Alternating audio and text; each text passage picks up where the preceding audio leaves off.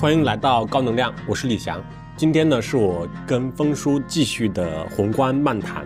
然后呢，就是峰叔也特意的定了一个今天聊天的主题，就今天的挑战，或者叫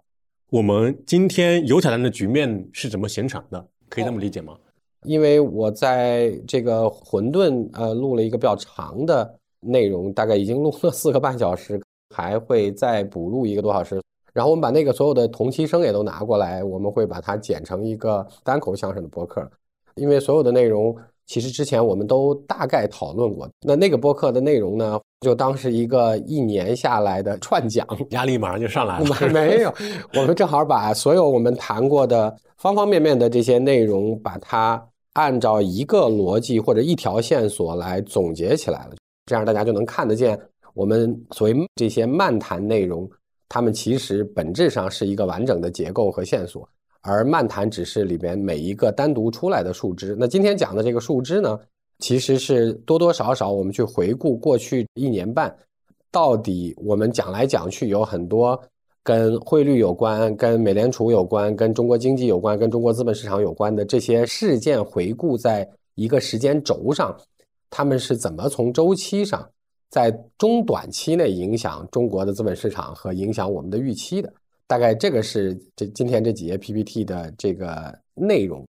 我想先问一个问题啊，我看了 PPT，我们主题它其实就是今天的挑战嘛。但是我其实很好奇呢，比如说这个问题的答案，我觉得它就其实还蛮能体现每个人对这个现状的一个带有结论性的认知的。就是说今天这个局面，我们到底怎么去概括它呢？就从你的角度来看，我相信，因为每个人他都有一堆呃比较感性的现象的细节的这种认知嘛。但是你如果你真的猛问他说，哎，今天到底是个什么局面？他其实他也很难给你一个抽象的总结性的回答。我不知道从风叔角度来讲，非常好，这个其实是。在最大的那个串讲里讲完所有话之后的一个总结性的发言，简单来讲就是今天我们确有内忧和外忧。那外忧的问题，我们从历史重复和验证的角度，也包括从叫事物发展的规律的角度去讲。当然，这其中包括了刚才我们讲到的短期是外忧当中的这个中美之间的我们叫利差，就是因为美国升息，我们没有升息所带来巨大的汇率。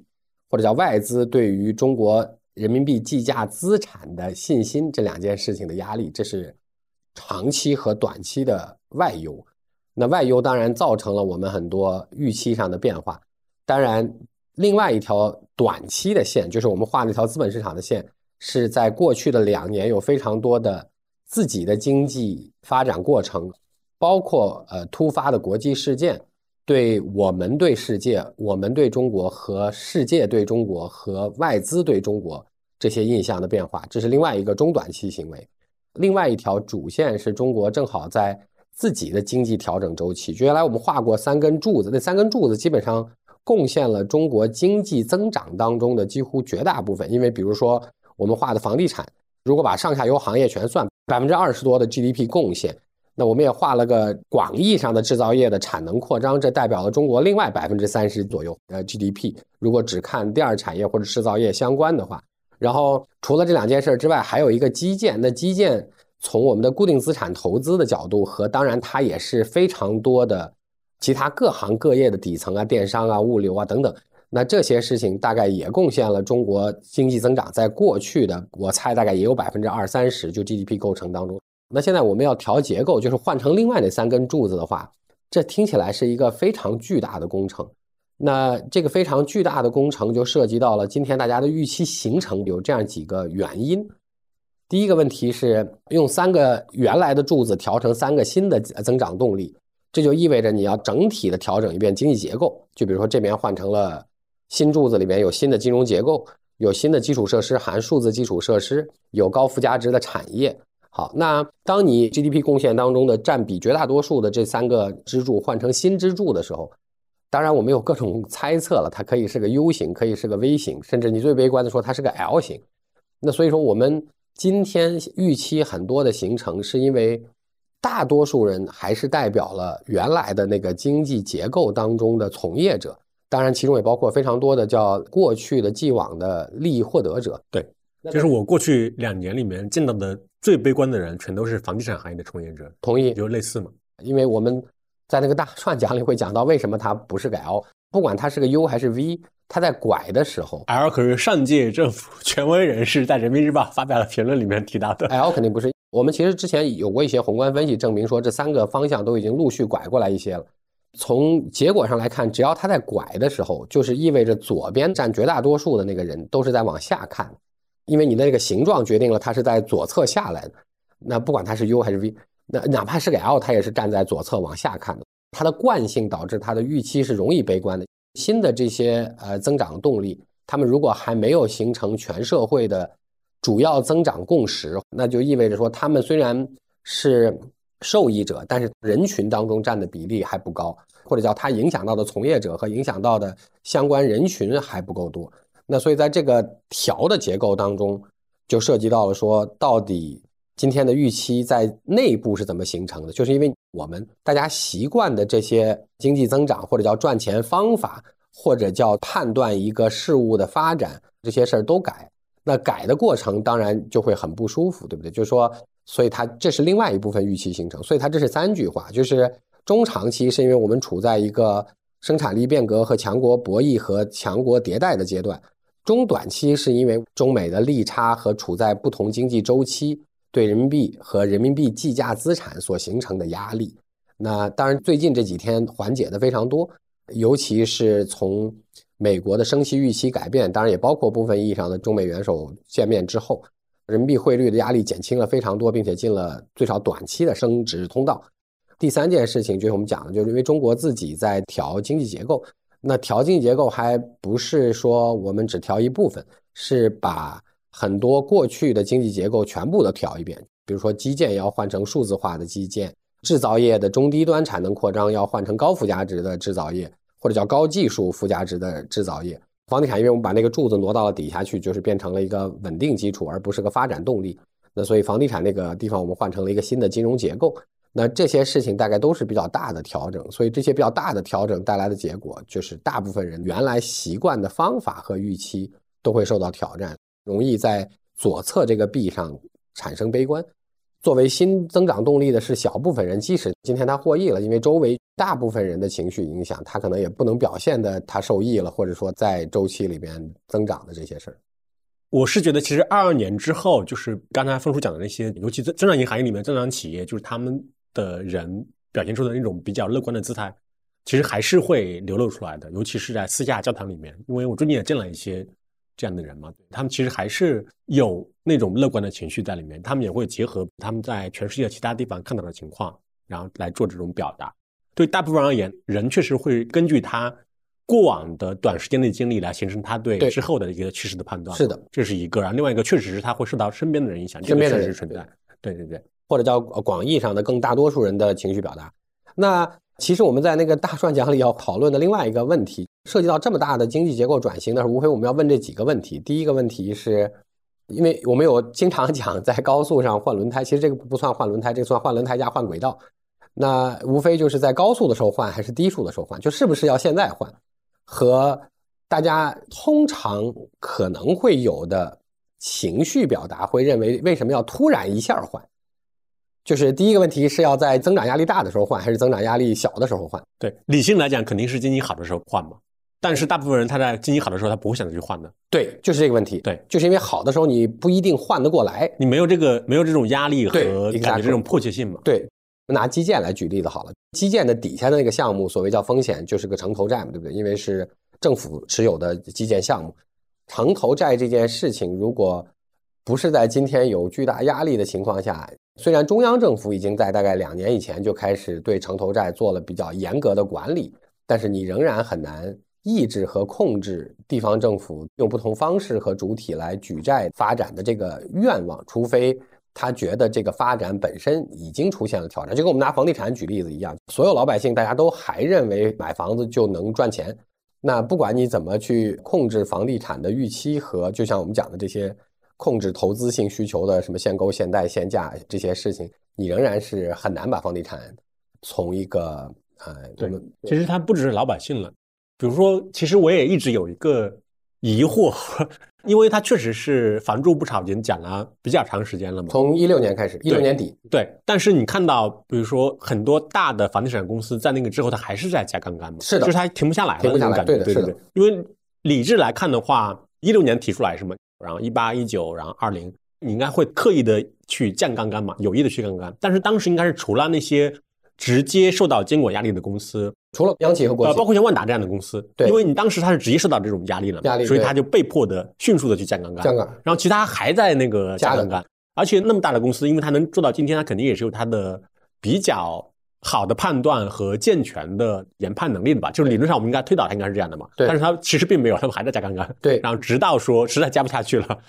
是的，就是这样。的，它无非就是三个问题，第一个问题是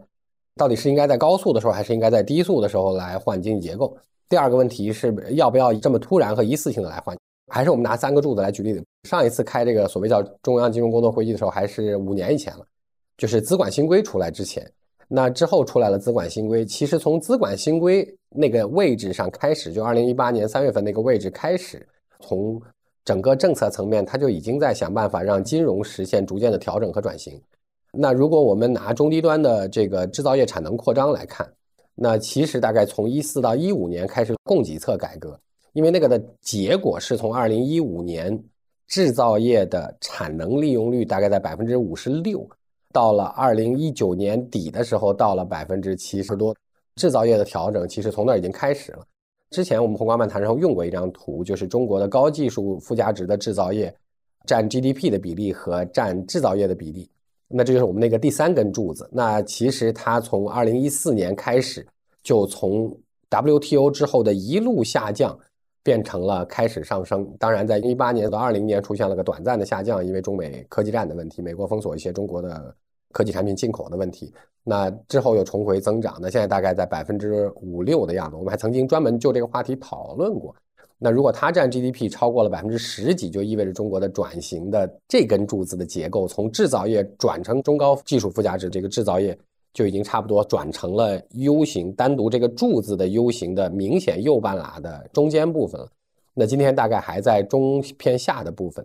然后房地产是刚才我们讲了，从二零一六年的十月份收起限购之后就房住不炒，那二零二一年是刺破了这个泡沫。那我们很难在今天去评价这个刺破的动作和时间和方式，或者叫程度是否合理。但是有一件事情，今天几乎可以做出个大概的判断：在过去的两年，人民币在利率差所造成的巨大压力的情况下，如果在二一年房地产没有硬着陆，就是没有那个政策刺破那一下。大概在二二年到二三年的今天，不是会跌得不惨，而是会比今天更惨，因为你是同时要刺破房地产和人民币计价大宗资产的两个压力。那今天我们的问题是刺破了以后，它需要把它企稳。那你如果那个时候没有让它那一下突然冷下来的话，那今天要面临到冷下来和人民币汇率两个压力。所以那三个柱子，我们就说从一四到一五年开始的制造业，从一八年之后的金融，和从一六年开始逐渐加强到二零二一年的八月份开始比较激烈措施的房地产，我们可以叫它是几乎同时，但它并不像大家想的是在过去一年之内同时开始。对，比如说我们今天站在二三年的时候，中长期的无论是。地缘政治就是大国之间的博弈的这种挑战，还是内部经济结构挑战，就长期挑战，还有中短期挑战，包括利差形成的压力啊等等。对我们拉回到一九年的时候，因为从一九年到二三年，它其实中间发生了很多的可能我们认为是比较突发的或者黑天鹅性质的事情嘛，无论是疫情啊，还是俄乌的冲突啊，包括以色列跟那个巴勒斯坦冲突啊等等。一九年的时候，我们当时面对的那个挑战是什么？就是中长期挑战已经形成了，是吗？你这个是个好问题，因为一九年才开始的科技战，虽然一八年开始了贸易战，其实在一九年的时候，我们面对的问题是在外部环境温和偏紧的情况下，来做内部的经济结构调整，就是大概样子就是这样的。然后在一九年之后，变成了。外部环境和压力从温和变成了紧张，我说的紧张是指国际冲突，不是指中美，就是指刚才发生的这一大堆。同时，内部是本来我们叫比较紧，但不紧张，因为没有经历疫情对经济的影响。那再往下，还在内部的问题上经历了一个客观影响。就这两件事情叠加，使得那个调结构这件事儿看起来更难一些，带来的这个挑战更大一些。然后，当然，大家经历了疫情之后，我们原来解释过，因为大家对于。复苏和恢复抱有了比较强的预期，因为疫情控制了三年，尤其在最后一年多，又导致大家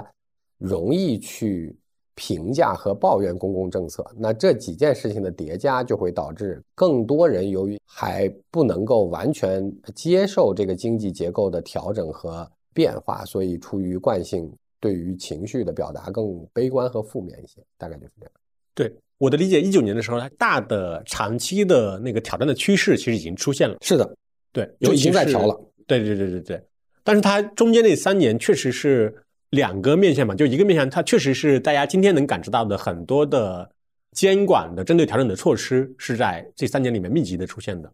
就是无论是对于一些产业、资本啊，包括那个地产啊的这种调整，就是给人形成这种主观的印象是这样的。它其实可能之前也有。它是一个拉长的时间段内慢慢的出现的，另外一个确实是疫情，它就是造成了今天包括峰叔刚才讲的那个中短期的一些挑战。对，就是我们的人民币跟美元之间的那种关系的变化，可能就在这三年内出现的。那个其实在过去两年，就是因为美元进升息周期，二二年从俄乌战争开始那个节点开始，美国正好也进了升息周期。当然，呃，我们画那张图就说明升息周期其实在不同阶段是有不同影响的。中国正好在同一个周期里还没出疫情，出了疫情之后要刺激经济，所以还不能跟着美国一块升息，所以就带来了巨大的人民币汇率压力。人民币汇率压力或者叫人民币币值的压力，就带来了人民币计价资产的压力。对，这个我理解，它其实就是因为我们之前《红光漫谈》里面就应该也聊过，它就是因为中国和世界其他的主要经济体，它可能正好在疫情的措施，呃，就是对对疫情的态度和。管理措施里面刚好是一个错周期，对错周期的。美国和欧洲他们在大量的发货币来拉经济的时候，我们其实是没有这个对压力的，是吧？对，我们在二一年是收了水的，就是是降了杠杆的，就是收了刺激的。当然也是二一年出了一大堆措施的，就包括这个双减和房地产。我们讲叫别人呃有挑战，我们有增长的时候，当然那一年经济也超预期，不是八点四吗？准确的说，二二年的二季度之后是反过来的。就是别人虽然经济也有挑战，但是有一点点空间。挑战是由于俄乌战争造成的能源问题，就是说对欧洲。那空间的概念是大家都出了疫情嘛。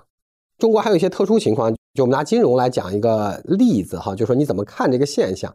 因为这两天有很多重要和特别的事儿，比如说中美元首会晤啊，比如说这个 OpenAI 的这个对剧情各种反转、宫廷政变 是吧？对，所以掩盖了一些事儿。其实这两天有一些比较重要的政策层面发生的事儿，就是呃分成了如下几句话。这个第一个问题是最后一层的最高金融管理层最后确定了，就是这个中央金融委，对吧？对，总理是主任，嗯，接了这个刘鹤的何立峰他们是执行和副的，原来光大的党委书记调出来当主要负责执行的副主任。金融委在十一月二十号的这个会议，当然也定下了最后一个结构。就是刚才我们讲的这个最高层的管理结构。那从这个时间点开始，分成这样几句话。第一句话是金融的这个管理层的调整初步到位了。因为你回到刚才那个我们讲到的那个中央金融工作会议的第一句话是金融是经济的血脉。那主管经济的呃领导来兼任了金融委的主任，基本上这两件事儿就算是在这个角度上连起来了。那当然这是第一句话。那第二句话呢？其实，在昨天的金融委的会议当中呢，他也提到了说，就是关于金融的几个工作，就是那五个金融，什么绿色金融、普惠金融、数字金融等等等等，然后薄弱环节和需要发展的这些链条，就我们讲那新的柱子。当然，除此之外，也提到了对外开放。所以，这对应的一个事件是提前一天发给了那个万事达，就是 Mastercard 央行给了他们那个清算牌照，这应该算是非常重要和大的事情了。这个是落实那个金融要进行高质量开放。这个原则当中的一个表态问题了。那第三条问题，大家更多的解读了对于风险控制的问题。说金融要严管什么这样的。但我的理解是，你看在经济调结构的时候，拿我自己身边的例子举过，说我们投的这些轻资产的高科技企业，呃，以四分之一、五分之一都拿到了授信，这在以前是不可想象和不可思议的。他们就是所谓的高科技技术附加值的制造业相关，也是小微企业，那就是所谓刚才我们讲到那五条中的一两条。那他们拿到了呃授信，在没有进行呃固定资产抵押的情况下，那这对银行来讲是一种新的资产评估方式。但是更多的另外一部分问题是来自于今天我们看到的所谓金融行业这个资产的风险，不管是基于房地产企业的杠杆问题，房地产本身的不管是居民还是开发贷的这些潜在的资产风险问题，还有今天我们讲到的城投债问题，这是既往就是。转型前的那个经济增长结构当中留下来的或有风险隐患。那我们如果换了管理结构和管理思路，并且面向了新方向的时候，我猜这里面另外一个问题是你也不能把以前遗留的问题就扔一边不管了，对不对？过去的经济发展支柱所造成的今天的遗留风险也算是个警示的概念。那我想风险控制主要是针对这个问题。那。大家在这个问题的所谓叫政策观察上，当然因为情绪所致，老有偏悲观的。我相信绝大部分人，包括我们的很多留言的听众，我们也不占据这些充分的信息的嘛，因为他其实很难去有一个准确的一个推演啊，也好什么的。但是它有一个非常偏常识性的呃逻辑，当然这个涉及到一点点政治观察。我们，但是我想它这个也不那么敏感，就是说我们这么想象一下，如果我们在一个公司里头，我们有这样几种情况。会出现比较大的战略调整和管理层调整，它可能是这么发生的。比如说，领导突然宣布说，开一个全员大会，说我们公司要进行战略转型了。比如说，我们要过冬了，我们要准备裁员了，突然就把各个管理层整个调了一遍。那这个我们叫先开会再换人，对吧？我们讲换人是指管理层。那在这个时候，通常我们。从一个普通打工人的角度，我们理解开大会就是为了换管理层做铺垫的，这可以理解，对不对？那还有另外一种情况，是我们先把管理层换了一遍，然后我们开了个大会，说我们要调整这个战略方向和公司的战略目标了。那我们从我们的作为打工者的常识来看，先调整管理层再开会，是设定了新方向、新目标的；先开会再调管理层的，是为了调管理层而开会的。那我用这个简单的例子，你大概可以理解说，我们的中央金融工作会议在开之前，除了总理去金融委做一把手这一件最高层的事情在外界才明示之外，之前所有的那个调整都已经到位了。所以我的第三句话也就是跟这个有关的，就是你如何看待这个会议和怎么解读它的政策核心的问题。那现在我们显然是调完了之后再开会。调完了之后再开会，从我们在打工的常识当中也知道，说他是要设定了新目标，做新方向，并且要进行新的系列的举动了。那中央金融委的这个会议和给万事达卡清算，大概就算是启动过程当中的第一个事件了。那当然明确了最重要的一件事，就是呃金融和经济是怎么连起来的。那当然它从体系上，对，从最上面也连起来了。当然这个所谓叫高质量对外开放金融行业。在那个事件上，其实也得到体现，只是很多人忽略了这个事儿，因为前两天发生的事儿太多了。你如果纯粹只从政治观察上来看，再往前去，就在六月十六号那次，李强第一次就作为总理说他的经济的初步的一些想法和规划，在四段话的新闻通稿里面，其中有两段是跟呃金融结构调整相关的。那所以从那个节点照应下来，他的那个六月十六号也算他的第一次对经济和金融的一些观点和发展方向的这个明示。从六月十六号那次到后面的管理结构的调整，到最后一颗棋子落定，到中央金融工作会议，到一些特定的事例，大概就是刚才我们讲到的这个事件发展过程。如果你连起来看的话，假定它是个政治观察的话，是先调整再开会，所以肯定是新方向、新目标。当然不能因为有新方向、新目标，过往的问题就不管了。对，因为这个它调整过程中间，它其实也有一些相关的传言嘛。当然，确实是。比较好的回应了这些传言嘛？大家会倾向于在政治观察当中加上了更多自己认为的或者听出来的神秘色彩，或者叫呃叫弦外之音。弦外之音。如果真的相对比较合理的做政治观察的话，就像我们刚才举的例子一样，它是有自己跟常识相关的这些过程和道理。当然，其中肯定也有一些不同的地方。以及说到这儿，我确实会认为啊，从我一个对底层的 观察者的角度出发，就是我们对信息的这个管理的这种方法呀，比如说习拜会，就习拜会到底持续了多长时间，这个简单的事实层面的问题，至少有一段时间内是存在着巨大的不同的说法的。比如一种说法就是说，是两个老板见面是没有达到预定时间的。如果是这样的话，那其实相当于他是暗示说谈的并不好嘛。然后另外一种说法，它其实是超过了预定时间的。如果超过预定时间，那肯定是大家谈的还可以嘛。它就一个简单的事实，然后在社交网络上就有不同的人基于这个不同的事实去做不同的推测。那我们讲两句中美元首会。我们有些 CEO 来问我，说达到预期还是没达到预期？我说你看，它有几个简单的常识性的问题，就是说我的理解哈，也也只是个人观察角度。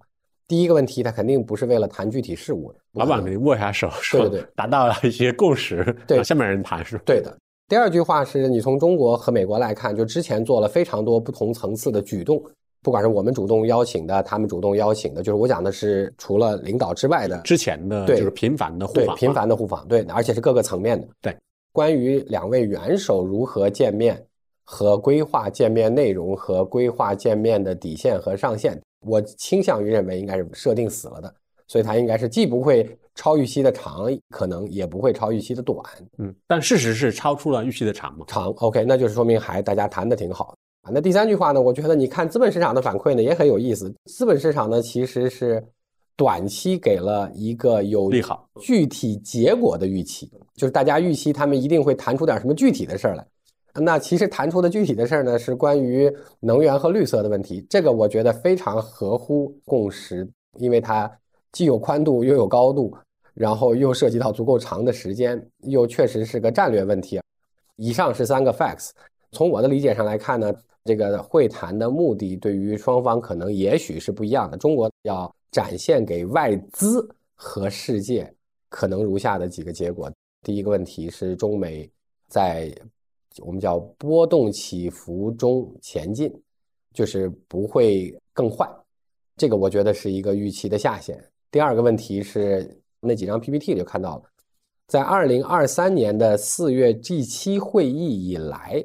外资在国际航班和在中国实地印象还不清楚的情况下，对中国最大的顾虑是个。地区冲突的问题就是南海，尤其是台海。那当然，我们也讲了，这个是也是美国的战略之一，因为它那个 G 七的 agenda 就叫 de-risk 中国，对吧？那让中国变成风险，才要去风险化，才能去中国。那从这个意义上来讲，我猜测另外一个隐含信息，就是台海不会成为中美造成冲突的原因了。隐含的这个目的应该也达到了。那所以是上面的是上限和下限这两条，那中国其实给了 favor，因为是我们应邀去了美国，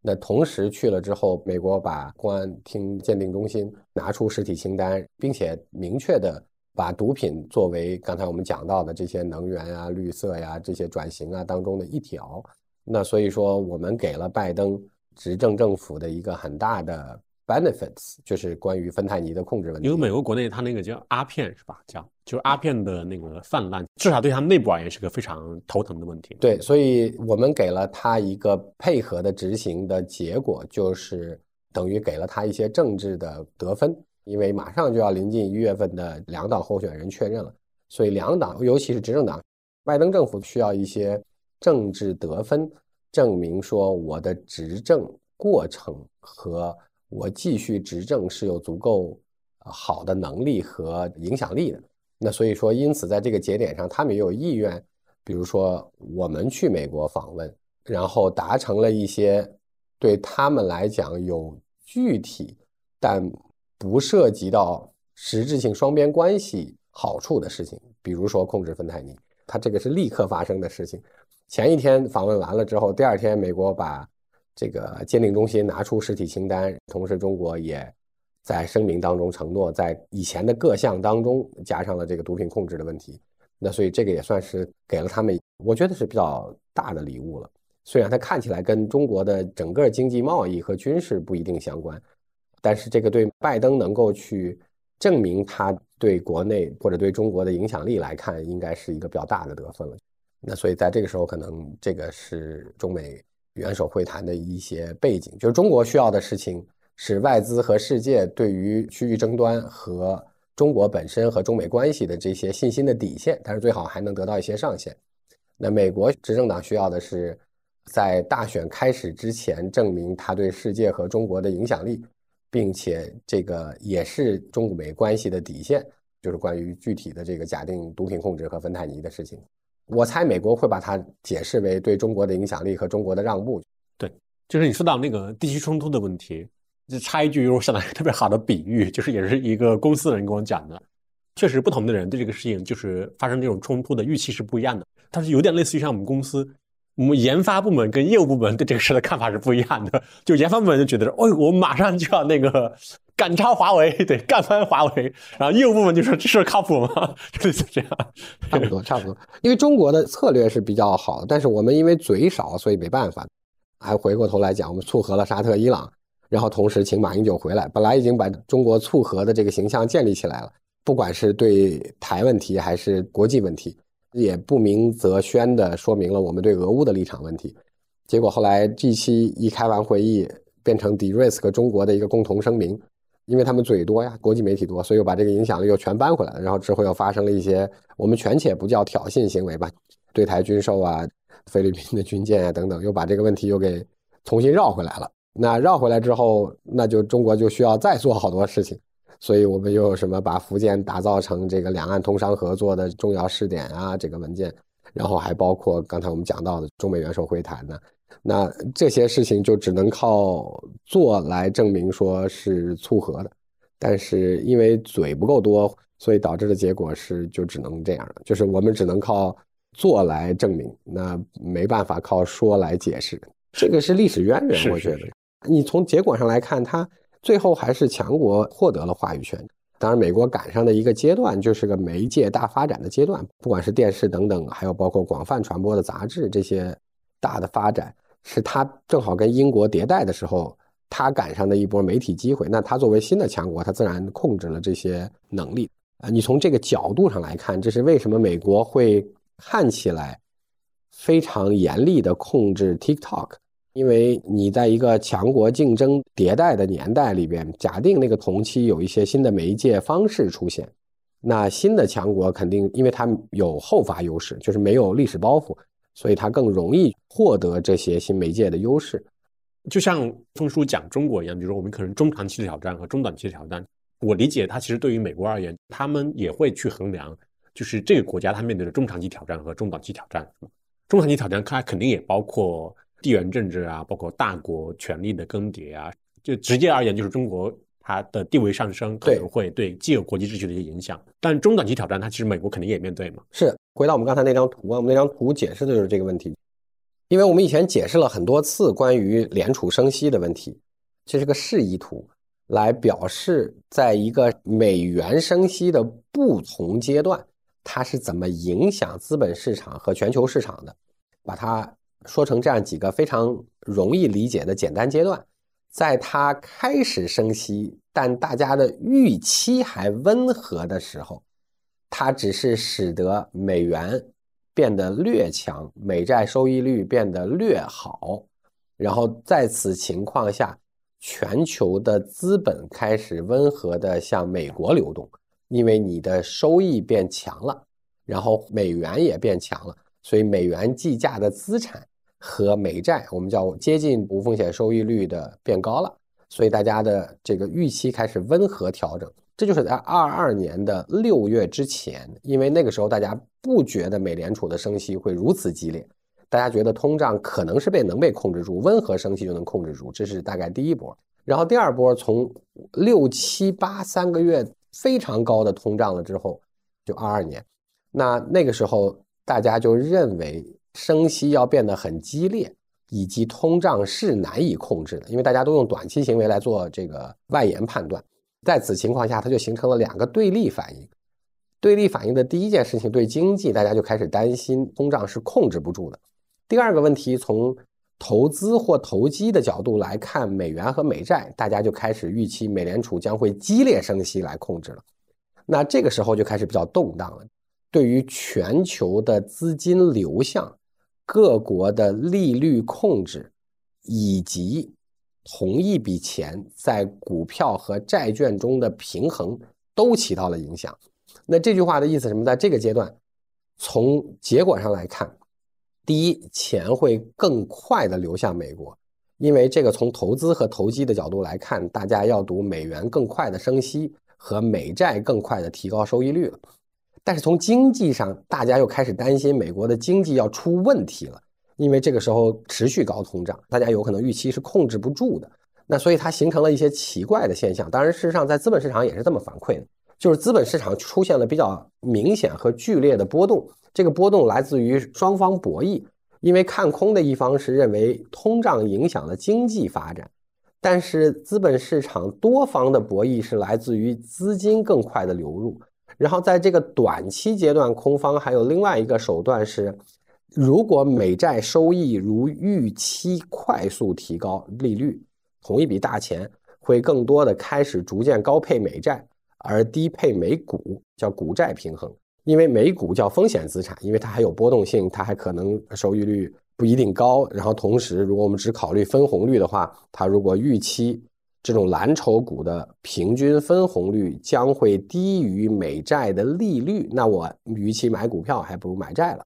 那这个时候就开始在股债中也重新分配。所以这个时期是个比较动荡的资本市场。然后再往下，大家就开始更多的偏向于说。经济会受影响，但看起来好像没受巨大影响。但通胀有可能将被控制，同时利率会快速上涨，这就是第三个阶段。我们在二三年经历的大部分时间在这个阶段，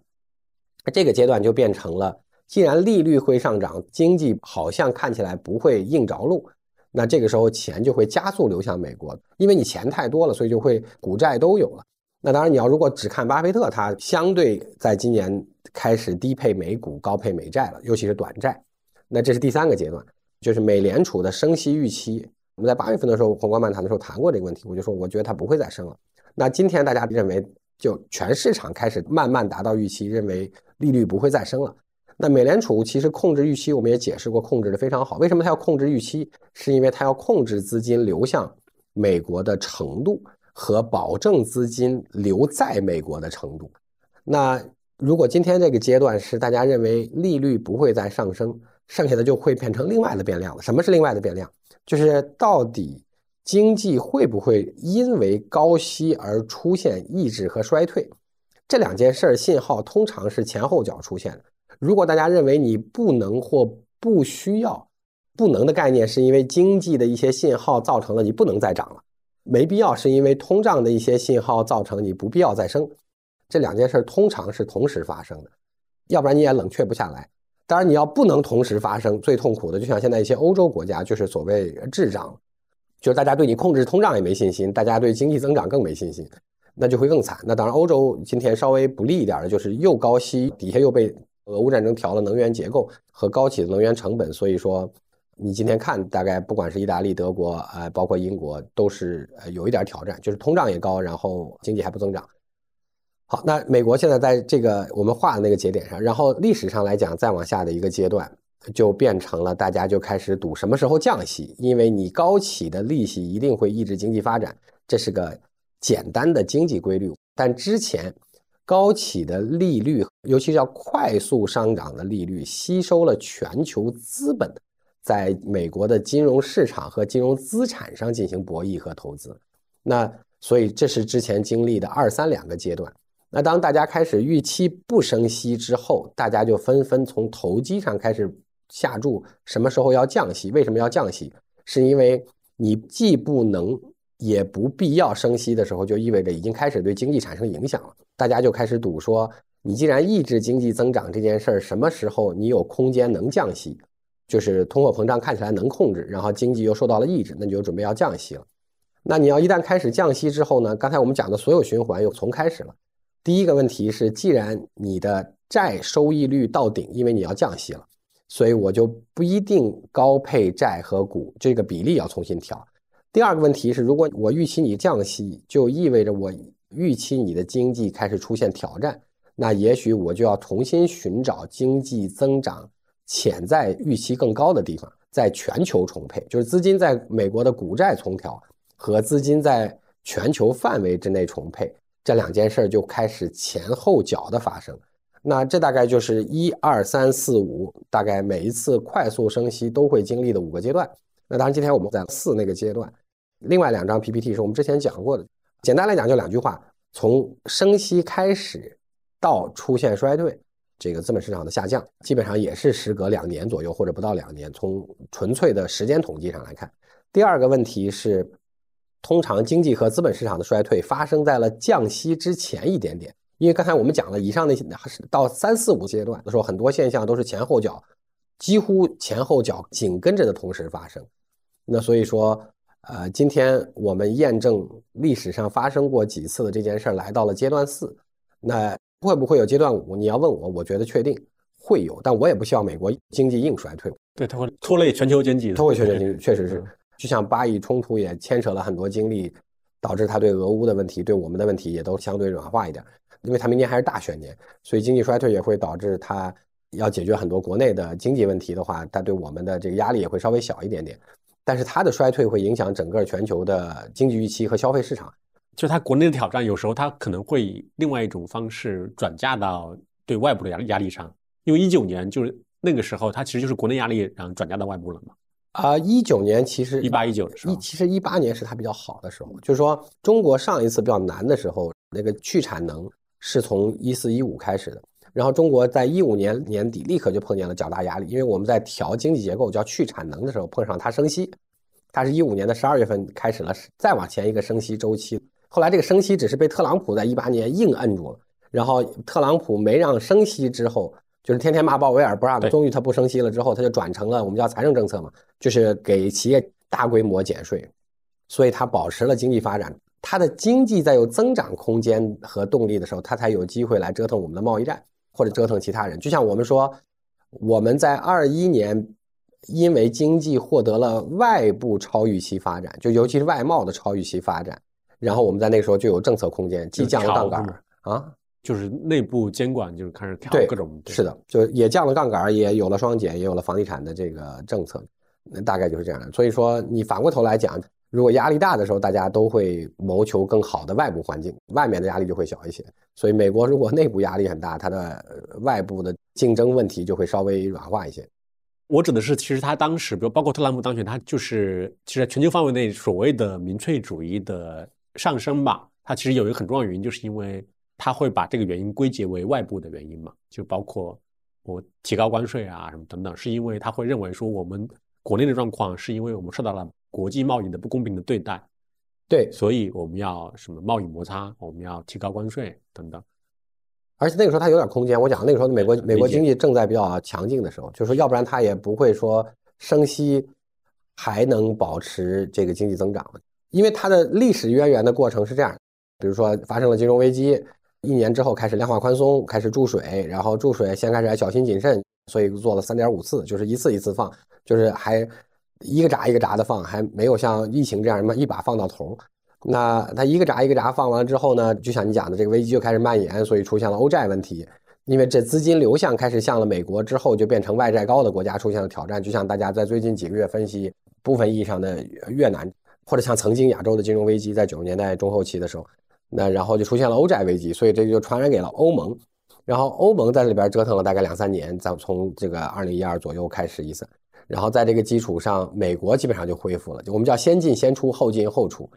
然后它出来之后，它就经济开始恢复增长了，它就开始升息。但它升息之后，正好我们在调结构，所以压力在我们这儿很大。所以二零一六年的时候，二月份我们放了房地产，因为它有经济增长的动力，且有政策空间了，所以当然也凑巧赶上特朗普上台，然后就开始你讲的这个民粹或者叫美国优先的这个策略。那时候它也有一些政策和经济增长空间来。做这些事情，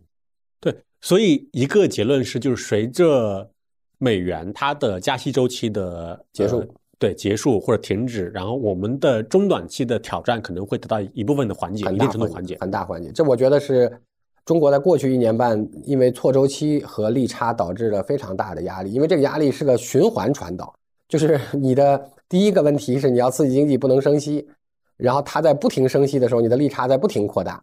然后在这个基础上你还不能降息，刺激经济在降息这个问题上你都不能动，因为你一动的话，你人民币汇率压力更大，本币压力大了之后，就以人民币计价的资产的挑战，不管它是房地产还是 GDP 还是。资金的外流或者外贸进口等等，那这些问题再转一圈回来，又变成了看起来经济增长恢复不好，因为刚才我们讲了，人民币计价的这些东西都会有潜在的贬值风险。那这一圈贬值风险传回来之后，就导致经济不好。那经济不好之后呢，你就理论上要刺激它，但是因为美国又在升息呢，又回到这个循环，你又不能降息，然后这个就会在这个里边负循环。那要不然呢？你就正循环，就是说正循环的概念是，今天我们这压力减除了非常大，所以你看到了人民币涨了非常多，对吧？两千点，come on，就在过去的一个月里边，就说从大概七点三几人民币涨到了现在的七点一五、一六、一七，大概这个水平。那呃，如果这个压力持续缓解，你看这个投资市场也很有意思，从大家预期明年年底才可能降息，这是一个月以前，然后变成了。明年七八月会开始降息。现在从资本市场的这个筹码来看，接近一半人开始预期明年六月份就会开始降息。所以你看，这个预期在一个月之内有如此巨大的变动。我们不赌它什么时候降息，我们只看历史的循环。反正经济衰退一般发生在降息之前，在停止升息之后一段时间就会有一些资本市场和这个经济的表现。那从这个意义上来看。我们且不讲人民币有巨大的空间，我们讲叫人民币本币汇率的压力，应该已经过了顶点了，应该这么讲比较合理。过了顶点之后，如果能进正循环，它就进正循环了，因为本币没有压力且有一定潜在升值，就意味着人民币计价的资产开始变得值钱了，相对美元，那赚回来又变成了你的购买力会增强，可能进口和消费会得到一定程度的改善。然后人民币计价的资产，不管是资本市场还是房地产，会得到一定的压力缓解。这一串转回来，又变成了经济能被刺激，或者说部分意义上经济能被小幅提振，然后就导致你还有一些降息或者叫降准的空间，就你还有一些释放流动性、刺激经济的空间。然后这个又大概这么转一圈下来，就是说你要不然在一个负循环里，要不然在这个正循环里。对。但是我们打破负循环，不是一直都有一个方法吗？就是。严控资本流动，同时在国内进行独立操作。所以，学丽，你发那个香港的事儿，我就说这个缓解的压力其实更明显的会体现在香港上，因为它没有资本流动管制，因为没有资本向下的管制，所以香港在负循环的时候会远比内地惨。对，它的受伤会更重一点。对，对，它会叠加。你这句话翻回头来也是一样，就是它在有正循环的时候，它会有投机资金。来赌正向的人民币计价资产的普遍升值，那所以在这个基础上，如果没有资本流动管制和限制的区域，会更多的被这种投机预期来进行投资。所以说，如果在负循环的时候，香港会跌得远比大陆惨；如果在正循环回来的时候，香港会涨得比大陆快。所以你说香港明年会跌两成，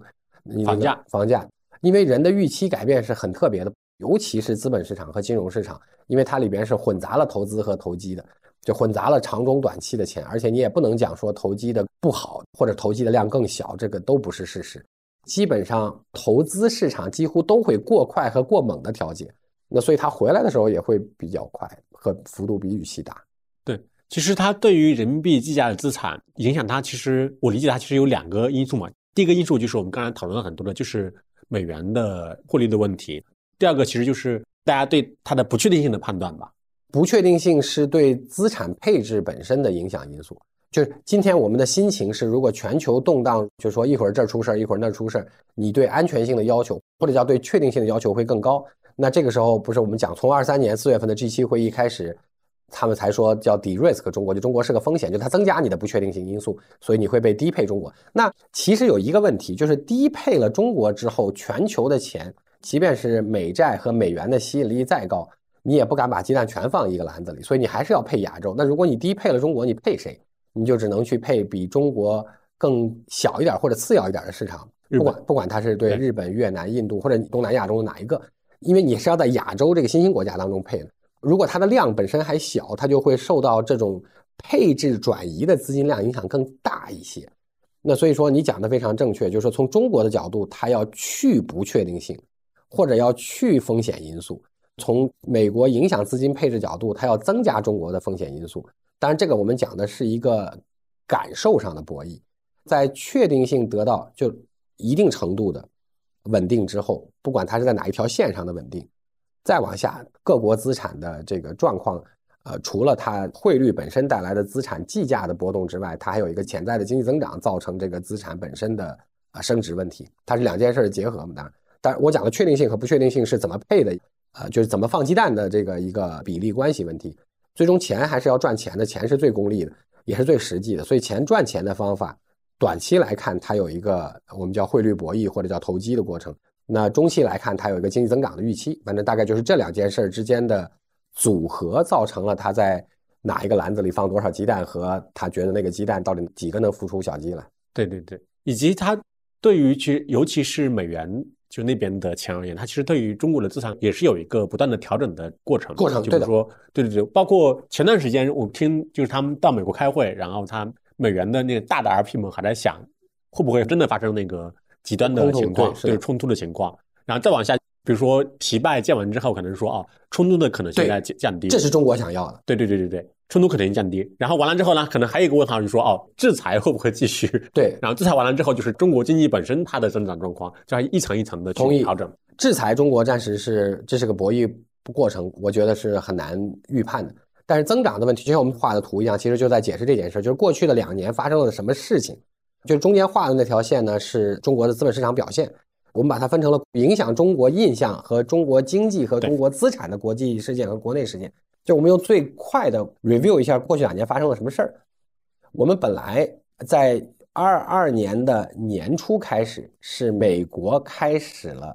升息预期，但是是温和的，它会影响一定的资金重配，但不会大量的股债和资金重配。那这是第一句话，但这是个小影响，已经开始了。然后。第二句话是在二二年的时候，我们在一季度末到贯穿六月底之间的全周期碰上了远超预期的疫情和疫情控制，这个确实显著影响了经济，然后这个会导致对中国的经济预期从这个国内事件上来讲出现了资本市场上的挑战。五月底到六月的时候呢，又稍微超预期的放开了一下，啊，如果大家有印象的话，就是从上海、北京陆续呃呃这个超预期放开之后。所以暑假的时候是有一个恢复的，但是从八月份初开始讨论佩洛西要不要访台的时候，大家就开始担心局部冲突的加剧和中美冲突的加剧，然后那个大概又影响了我们一个半月，然后八月底开始中国的风控又重新收严，这是中国国内的经济因素和疫情因素，然后接下来就到了十月份我们的会议，然后十月份美国的选举，然后到了。十一月份的时候呢，其实疫情因为没有放开，叠加刚才讲的所有事情，是个十月底、十一月初的最低点了。然后再往下，就十二月份超预期放开之后，短暂的快速爆发了一下，对经济的恢复。然后就发现说，快速放开疫情之后，造成的影响比大家想的要剧烈很多，比疫情封控的时候那个经济还受影响。所以又短暂的波动了一下，然后大家经过了春节的时候，发现确实有恢复，那然后就开始啊一二两个月比较快速的资本市场反馈和增长，然后大家于是从三月份这个有一定的报复性消费回来之后，对疫情放开之后的经济抱有了较高的预期，然后加上那个时候开完两会，然后有新的管理层，然后中国还做了对外对内的一系列动作，然后大家就开始觉得说。预期很高，这个时候我们就要鸡蛋里挑骨头，好事里找坏事了。那当然，美国这个时候从二二年的八月份，在我们最差的那个时间节点里，它进了普遍预期中的激烈升息。刚才我们讲那个全球资金重配和股债重配就开始同时剧烈发生，一直延续到二三年的中旬。那这是另外一条国外的线。然后中国的问题是我们本来到三月的时候还好。然后接下来四月份，外部事件是 G7 发表的 De-risk 中国，这就会在刚才美元激烈升息影响资金重配的情况下，更增加了外资对于中国本身风险因素的担心。这是一句话。那第二句话是中国自己的问题，是从四月中旬开始，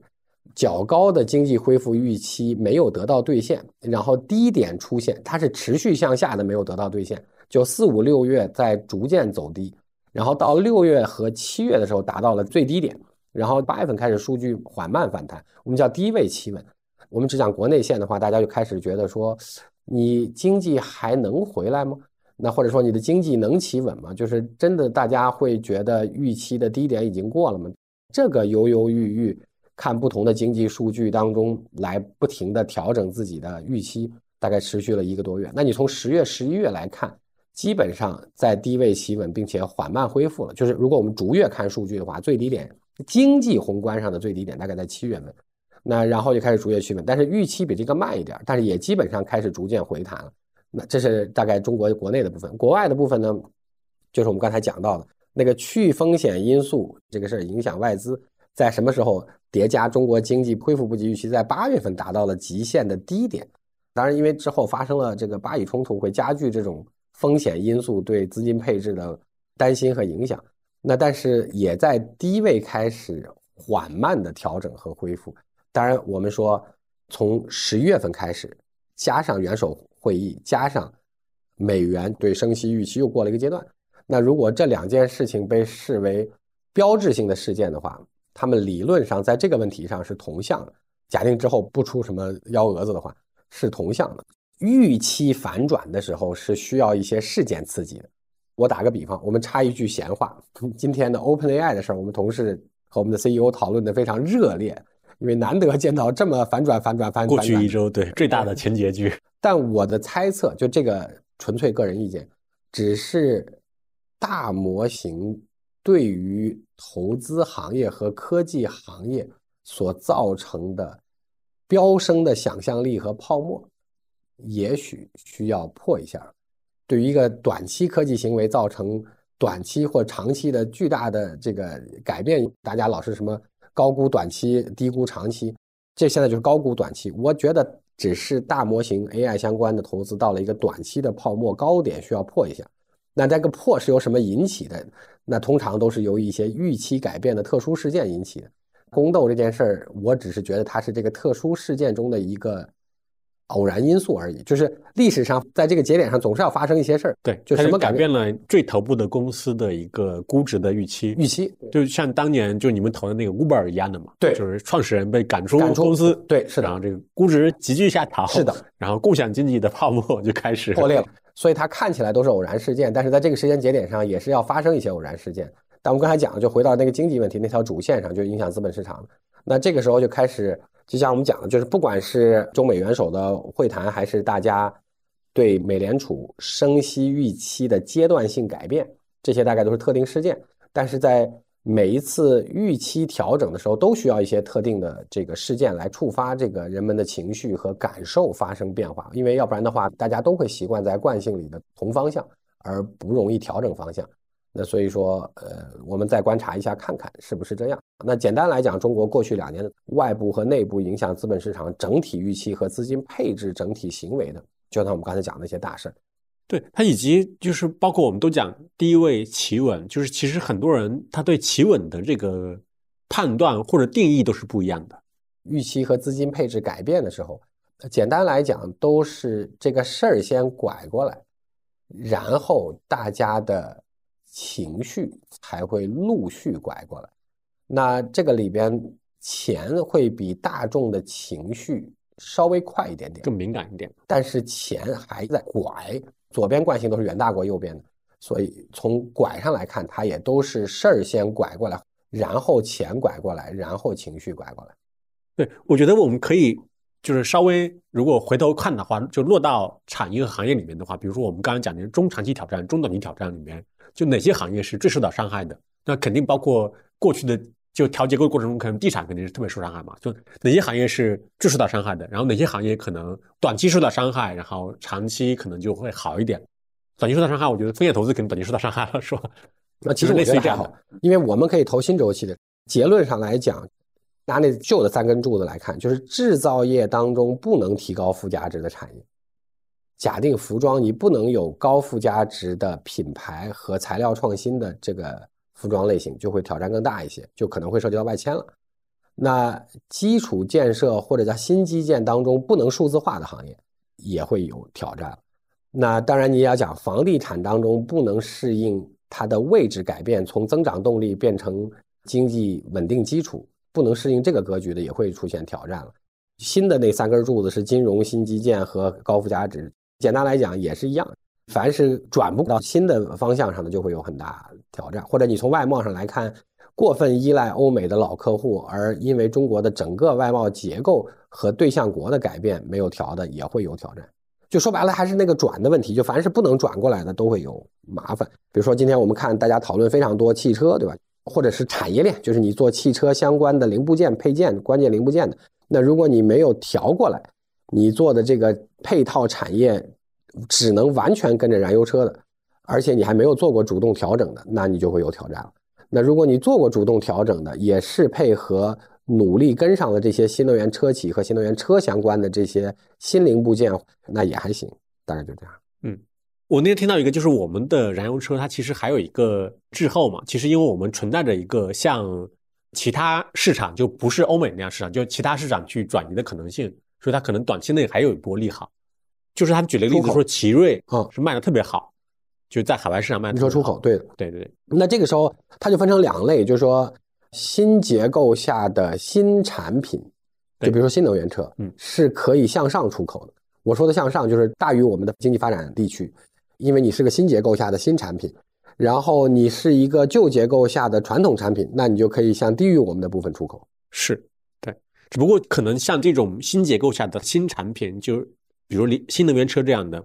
因为它会对过去的，尤其是欧洲它已有的产业结构优势有巨大的冲击。是的，可能又会带来一些新的挑战。已经是这样，不是欧洲对我们的新能源车做了这个反垄断和反补贴调查吗？是，好吧，今天就这样。好。等我们录完那个混沌，我们就剪几期，这个大家就可以留着慢慢听了。反正那个就是听起来又长又复杂，但是比较系统的个事儿，存留下来之后，纯粹当做 串讲讲义，没事的时候来复习了。